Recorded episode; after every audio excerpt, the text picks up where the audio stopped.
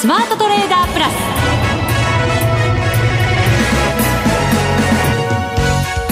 全国のリスナーの皆さんこんにちは。内田まさです。この時間はザ・スマートトレーダープラスをお送りしていきます。まずはこの方をご紹介しましょう。国際テクニカルアナリスト福永博之さんです。こんにちは。よろしくお願いします。よろしくお願いします。日経平均679円高はい。ということですね。昨日の2日間でね結構下げて。そうですよね。2日間で、うん、まあ、1176円、まあ、ちょっと細かいことですけど。1200円弱。はい。ちょっと上？えーと、そうですね、まあ、590円ちょっと昨日下げたので、はい、まあ、そこからするとですね、591円下げてますから、うその分はもう完全に取り返したっていう形ですね。そうですね。はい、でも前の日も下がってますからね。そうですよね。ねえー、まあでも679円高っていうのは、まあ本当にあの上出来でなおかつまあほぼ高値引けですからね。福永さん、じゃあ前向きな受け止め方ですね、はい、今日の反発そうですね、今日の反発に関しては、もちろん、あの今日やっぱりこれだけ上げて、あのまあ、下落の2日のね、あの1日分全部取り返したっていうのは、まあ、もう上出来ですし、はい、まあ、あとはそのまま続いてもらえれば、まあ、あの少しでも構わないので、反発が続いてくれれば、だいぶそのセンチメント的にももう一回明るさが出てくるかなっていうところだとは思いますけども。反発が続くような、はい、こうなんていうんですか？地盤が今それ今日の反発でできたのかどうなのかっていうのって分からないものですか？これはですね、うん、あのどちらかというとちょっと危険です。あらそれを言おうかと思ってました。後ほど。ほらなんか前向きっぽいからねなんかいい話かなと思いそんないい時ぐらいいい反応させてくださいよ。いつでもかつでももう慎重だって言われたらみんな嫌でしょ。声が裏返っちゃうじゃないですか でも、はい、この先に関してはやっぱりちょっと危ないぞっていうそうですね。はい、いくつかねちょっと注意すべきポイントがあるので、はい、まあ、そのあたりクリアできるかというのをですねちょっとお話したいなと思います。わかりました、はい、えー、そして番組の後半では月1ゲストマネックス証券チーフ外国株コンサルタント岡本平八郎さんハッチさんお迎えしてお送りしていきます。はい。アメリカ株もねどうなるかちょっとね興味深いですから。ですね。またのは、昨日も3指数、まあ、主要3指数ですけどね、揃って大幅反発してますしなんかね日本株ついていけませんけど、はい、アメリカ株は強いですよね。いや本当そうですよね、ですから、まあ、そういう意味では、まあ、あとはナスダックが高値を更新してくれればみたいなところは、はい。まあ、ひょっとしたらお話を伺えるかもですね。そうですね、はい、楽しみに待ちたいと思います、はい、えー、それでは番組進めていきましょう。この番組を盛り上げていただくのはリスナーの皆様です。プラスになるトレーダーになるために必要なテクニック心構えなどを今日も身につけましょう。どうぞ最後まで番組にお付き合いくださいこの番組はマネックス証券の提供でお送りします。スマートトレーダー計画。よーいドン。さあ、それではまずは福永さんにお話を伺っていきましょう。日経平均、はい、改めて679円62銭高の29,188円17銭。えっ、ー、と、3時ちょうどに今日の高値29,192円つけてますので、ほぼ本当に高値引けっていうね、言ってもいいかもしれませんね。その通りですね。はい。まあ、あの、大引けの、まあ、ほんの一瞬で、こう、まあ、値段が若干ずれたというような感じですけどね。はい。で、あの、まあ、えー、今日の大幅反発で、えー、昨日がまあ水曜日、その前が火曜日ということで、火水の下落幅、先ほどもお話しましたように、1170円ちょっと。はい。で、えー、その分のですね、679円分を今日はもうしっかりと取り返してきたということですね。はい。で、あの、ポイントとしてですね、えー、先ほどもお話しましたように、まあ、これが続くか続かないかっていうところで見ると、あのー、まあ、やっぱりちょっと警戒すべきポイントがあるということで。うん、いくつかあるとおっしゃいましたね。そうですね。はい。で、あの、株価がやっぱり、あの、大幅安になった後戻すときに、はい、えー、注意が必要なのは、まあ、例えばその、一旦こう、下方向に離れた後に、あの、まあ、戻るっていう過程の中で、やっぱりこう、下向きにこう転じた、まあ、トレンドが変わった、あの、指標っていうのは結構あるわけですよね。はい。で、その中で、えー、まあ、今日、日経平均でまずお話をしますと、日経平均株価の5日移動平均線、これが、まあ、29,233円というのが、これ木曜日の終値ですね。はい。で、今日の、あの、日経平均の終値が、まあ、現物の終値が29,188円。ですから、まあ、そこにはちょっと届いていないという形ですかね。そうですね。はい。で、ただ一方で、あの、75日移動平均線は、まあ、あの、今日の終値で言うと29,144円ちょうど。もう、まだ終値では超えていると。はい、そうです。はい。終値では超えています。うん、ですから、まあ、終値だけで見れば、75日線と、それから、まあ、これ上向きですね。そして下向きの5日移動平均線に挟まれて終えていると。なので、えー、まあ、このまま、もし5日線に押し返されるようだと、まあ、そのよく言うその戻り売りのパターンになってしまうことが考えられるってところですかね。はい、そうですね。はい、しかも、その5日線も下向き、その上にある25日線も下向き。そうです。はい。ですから、あの、今の、まあ、内田さんが25日線の話もちょっと付け加えてくれましたけども、この5日線を上回った後にですね、もう一つクリアしないといけないのが、まあ、25日移動平均線で、はい、で、この25日移動平均線の値が29,409円。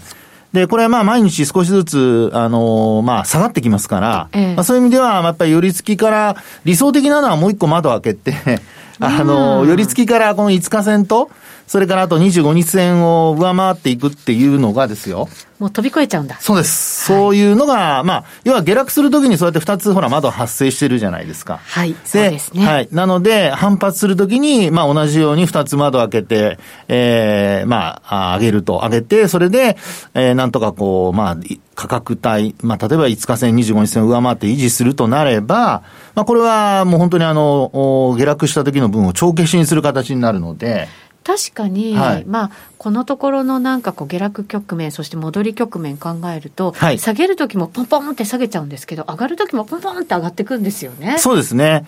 で、これまではその、下げるときが意外と短くて、うん、で、値幅もそんなに、まあ、1日は大きかったですけど、2日3日続くことはあんまりなくてですね。えー、で、あの、反発が、まあ、継続したっていうのがこれまでのパターン。特にあの、昨年の11月の大統領選挙の後ですかね。うんで、まあ、あの、その後に、例えば、ワクチンの話が出たりだとか。あの時、いい話ばっかり出てきましたね。そうでしたね。11月に入ってから、まあ、そこから、まあ、株価の方は、一気に、まあ、3万円台まで行ったわけですよね。2月10、はい、今年の2月16日になりますけども。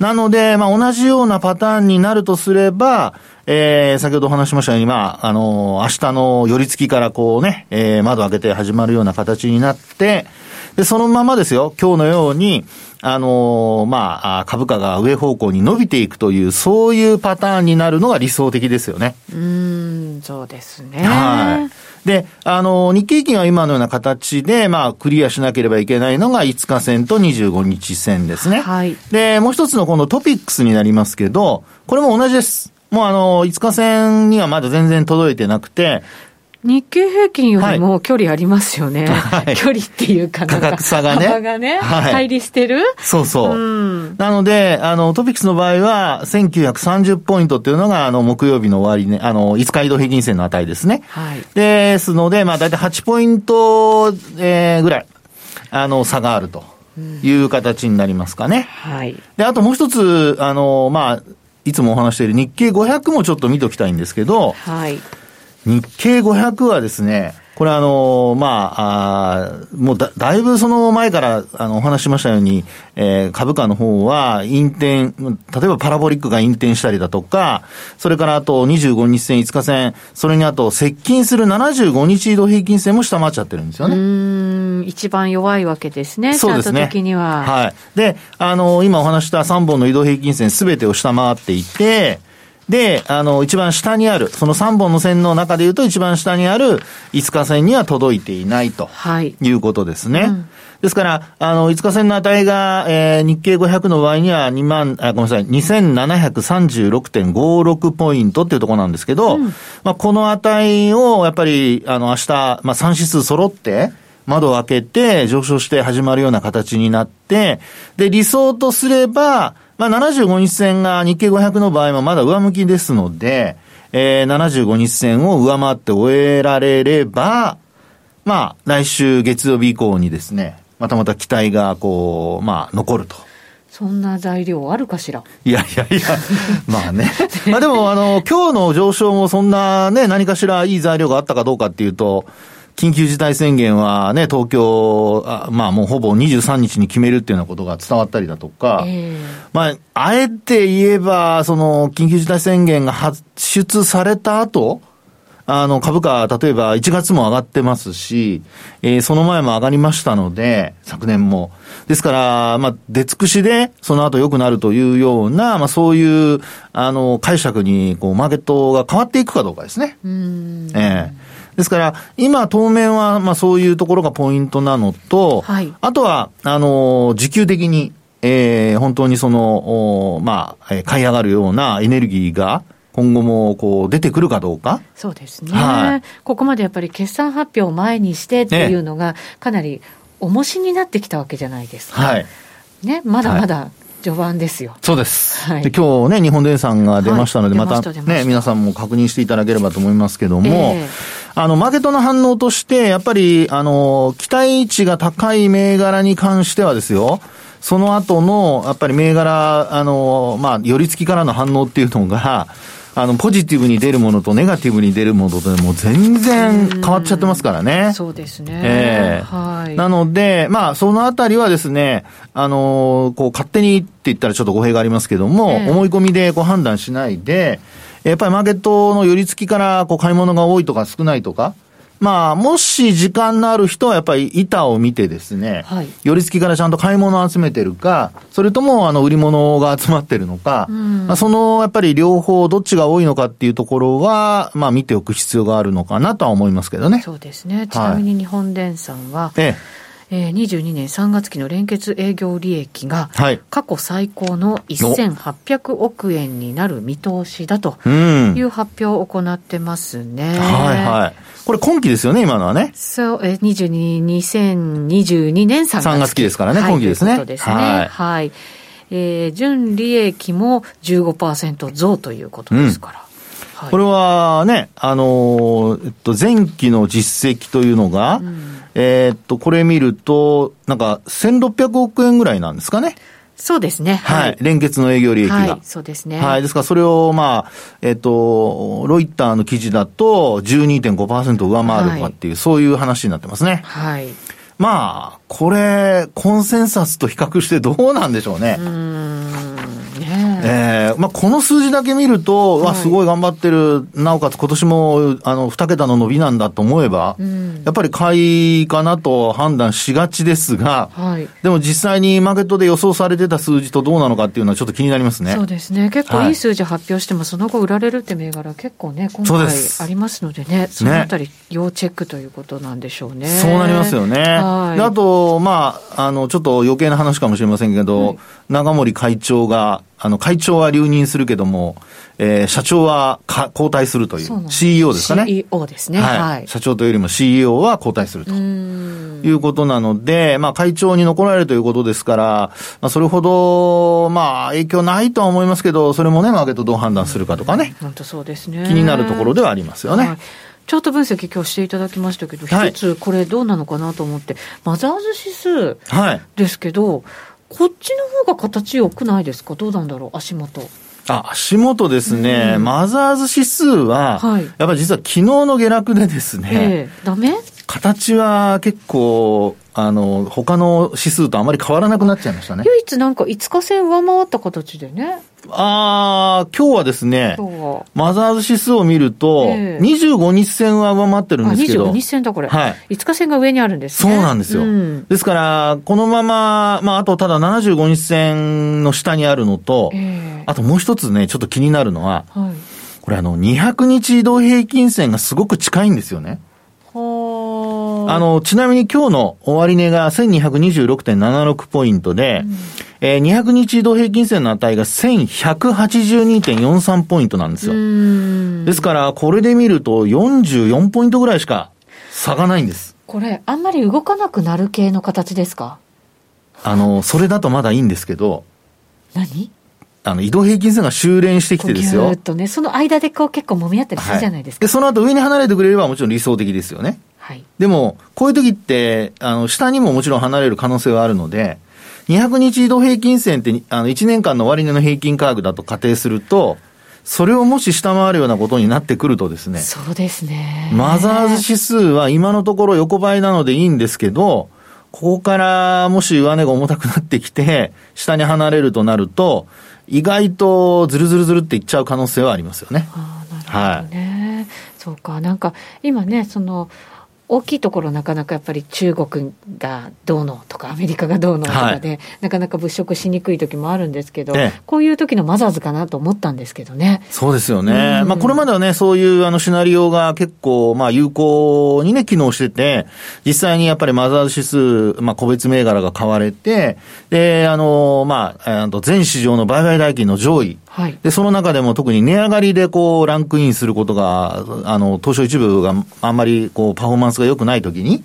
あの、よくありましたけど、マザーズが頑張ってることはよくありましたけど、うんまあ、ちょっと今のこの動きを見ると、そのまま本当にあの上方向にこう離れていってくれないと、結構期待値が高くて持ってるとなると心配ではありますね。した方がいった場合の。なるほど。で、同じようにですね、あの、その時給で見た場合に、あの、東証一部のですね、まあ、東証一部とか、あの、東証の、あの、信用取引の改ざん高。はい。これあの、今週火曜日に発表されましたですね。うん、先週末までの分が。で、それを見るとですね、あの、なんと3兆円を超えておりまして、はい。で、この3兆円っていうのが、ええー、まあ、水準的に見ると、えっと、2018年の10月以来、2年9ヶ月ぶりの水準なんですね。はい。で、内田さん、2018年の10月って。あれですよ。はい。あれじゃないですか？何でしたっけ？トランプ大統領絡みじゃないですか？あの、あ 別にあの、何が起こったかはいいんですけど、株価水準的にどうだったかなっていう。で、その後どうなったかなっていうのを、まあ覚えていればなんですが。その後グイーンって上がった。ああ、残念でした。違うん逆でした。逆ですか、はい、なんだろう。これね、2018年の10月は、2万4000円台だったんですよね。2万4000円だ。はい。で、あの、今お話しした、その、まあ、あ信用の改ざんですけど、ええこれがですね、えっと、この先週末までのところのデータで見るとですよ、なんとですね、えー、3兆1976億円。そうか、その後下がったんだ、じゃあ。正解です。でね、はい、そこから2ヶ月間、まあ、10月、11月、12月とですね、11月は若干反発したんですけど、はい、あの、12月にかけて、えっと、1万8000円台まで落ちました。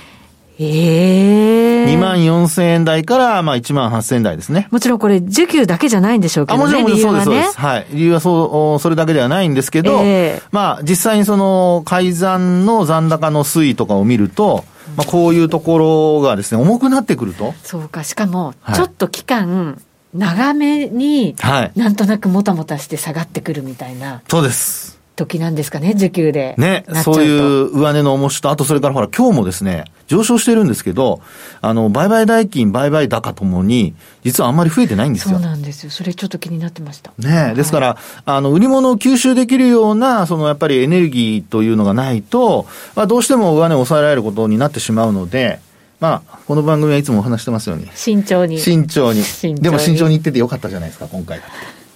いや内田さんが何も反応してくれませんね。攻めるのと慎重なのをこう交互に繰り出していかないとダメですよね。ね ずっと慎重にだと、いやいやいや、いつまで経っても。あの、そうですよ。まあ、でもあの、上がってくれば来るほどやっぱ慎重にはならないとね。じゃあ下がってきたら下がってきたで強気になればいいんですかね。まあ、あの、水準にもよりますけどね。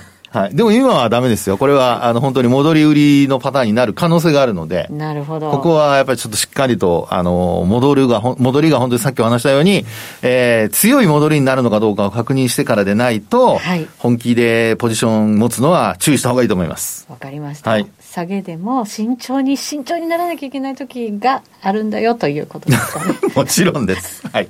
な、なんだこの。なんか歯切れなんなんだ、なんなんだこの結論。はい。ということで、この後お知らせを挟んで、ハッチさんにご登場いただきます。はい、はい、一旦お知らせです。人生100年時代という言葉を聞いたことはありますか？超高齢化社会に突入する日本では、老後に備えるために、一人一人が資産運用をすること。また、そのために投資に関する知識を身につけることが求められています。この度、マネックス証券では、投資を始める前に押さえておくべき基本を一挙にまとめて学び、自身の知識として身につけることができる講座をご用意いたしました。その名は、マネユニアカデミー、ゼロから学べる米国株コース。最高値を更新し続ける米国株はなぜ強いのか。また、アップル、コカ・コーラの決算書の見方。勝ち続けるために必要なメンタルの管理法などについて、15回分の教科書と動画、メールでのお問い合わせサポートを活用して、いつでもどこでも学習いただけます。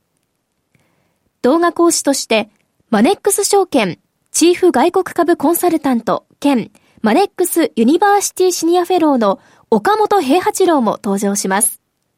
あらゆる情報からご自身の知識で投資判断できるようになりませんか？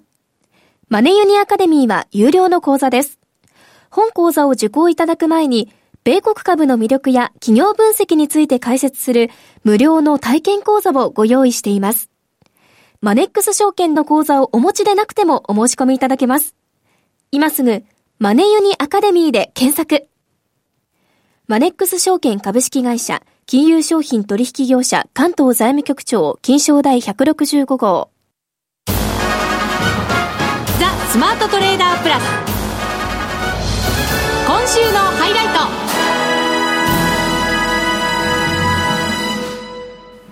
さあ、それではご紹介しましょう。今日のゲスト、マネックス証券チーフ外国外国株コンサルタント、岡本平八郎さんです。よろしくお願いします。はい、よろしくお願いします。お願いします。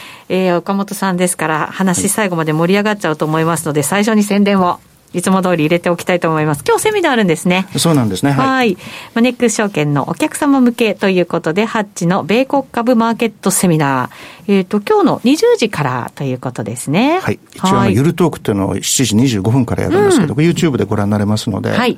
ゆるい話なんですが、はい。その後に8時から本番ということなんですけれども、はい。その特別ゲストがすごい方が来てくださるらしいですね。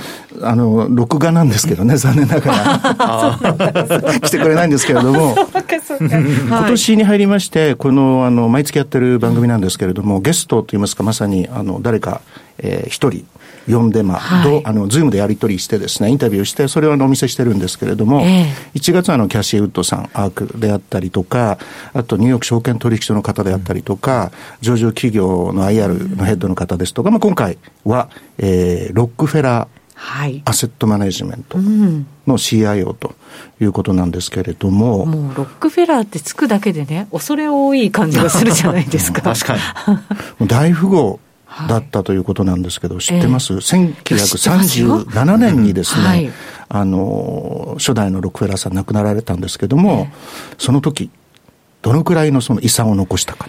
遺産の金額か。計り知れないぐらい。もちろんね。そうですね。はい、どれぐらいなんですか？えっ、ー、と、時の GDP のですね、1.5%に当たるお金を遺産として残したそうでありまして、えー、その遺産を運用するのがそのロックフェラーのファミリーオフィス。で、そのあの流れを継いでできたのがこのアセットマネジメントっていう会社なんですね。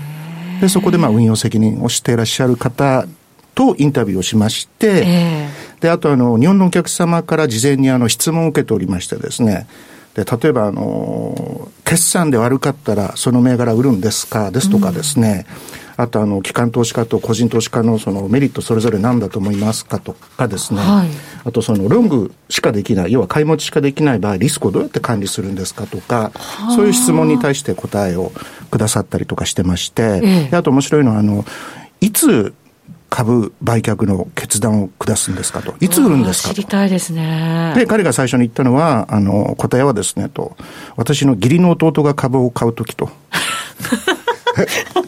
わかります言ってるという冗談を最初に言って答えてくれたんですけど。そうなんですね。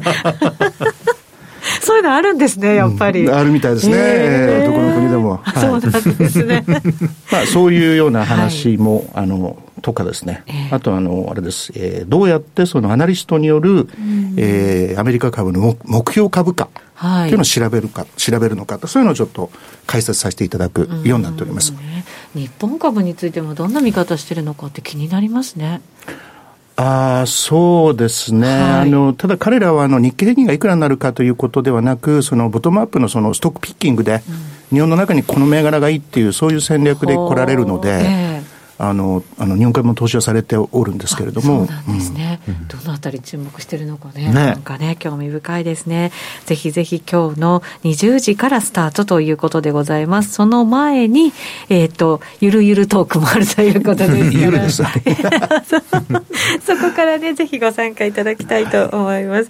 今日でも申し込み大丈夫なんですよね。あえっ、ー、と、これはマルキ証券のお客様であれば、8時からのは、はい、あのご覧になれるんですけど、ゆるトークの方は YouTube で、どなたでもご覧になれるということになっております。はい、わ、はい、かりました。番組ホームページにもですね、リンク貼らせていただきましたので、そこクリックしていただいて、マネックス証券のホームページに入っていただきまして、オンラインセミナーを視聴するからですね、ご視聴いただければと思います。ぜひぜひご覧になってください。さあ、アメリカ株、うん、見通しも聞いていきますけれど、えっ、と、一応、まあ、チさんのコラムもあるんですよね、マネクリの中で、それもぜひね、合わせて読んでいただければなと思いますが、岡本平八郎の米国株マスターへの道ということでございます。頑張って書いてらっしゃいますね。はい。まあ、そこにも書いてらっしゃるかもしれませんけど、アメリカ株、どうですか？そうですよね。はい。いや、あの本当感心するんですけど、うん今年ってね、その1月あたり、ほら、日経平均の方が元気あったじゃないですか。はい、で、日経平均3万円こうまた達成したっていうことで、うん、あの T シャツを作るような証券会社があったりとかですね、うちの会社ですけどね。そうですよね。今突っ込んでいいのかどうなのか迷うじゃないですか。とかあったんですけど、えー、で結局その、今この段階で見てもちろん年末までなってないんでわからないですけど、結局 S&P500 って10%以上上昇して、日経平均今5%くらいですかね。で、ドル高になってますから、十何パーセントのリターン、今のところは出してるわけですよね。で、もっと考えてみると、去年の秋ぐらいだったと思いますけど、やはり GAFAM 系の銘柄、バブルであるとかですね、うんはい、もう高すぎるみたいなですね、アメリカもこれでみたいな、下がるみたいな、そういうようなこう、論調のこう記事が出たりとかあったと思うんですけど、はい、何のことはない、史上最高値を先週も更新更新してると。はい、とかね。で、あとこ、本当今回思ったのがですね、えー、アメリカはほら、世界中でコロナで一番こう亡くなられた方多いわけなんですけど、はい、結局株価って史上高値取ってるじゃないですか。で、IT バブルの時も、世界金融危機の時も、結局両方ともアメリカ初だったにもかかわらず、一番最初にこう、マーケットブレイクアウトして最高値を更新し始めてる。今回はまさにそうなっちゃったんですよね。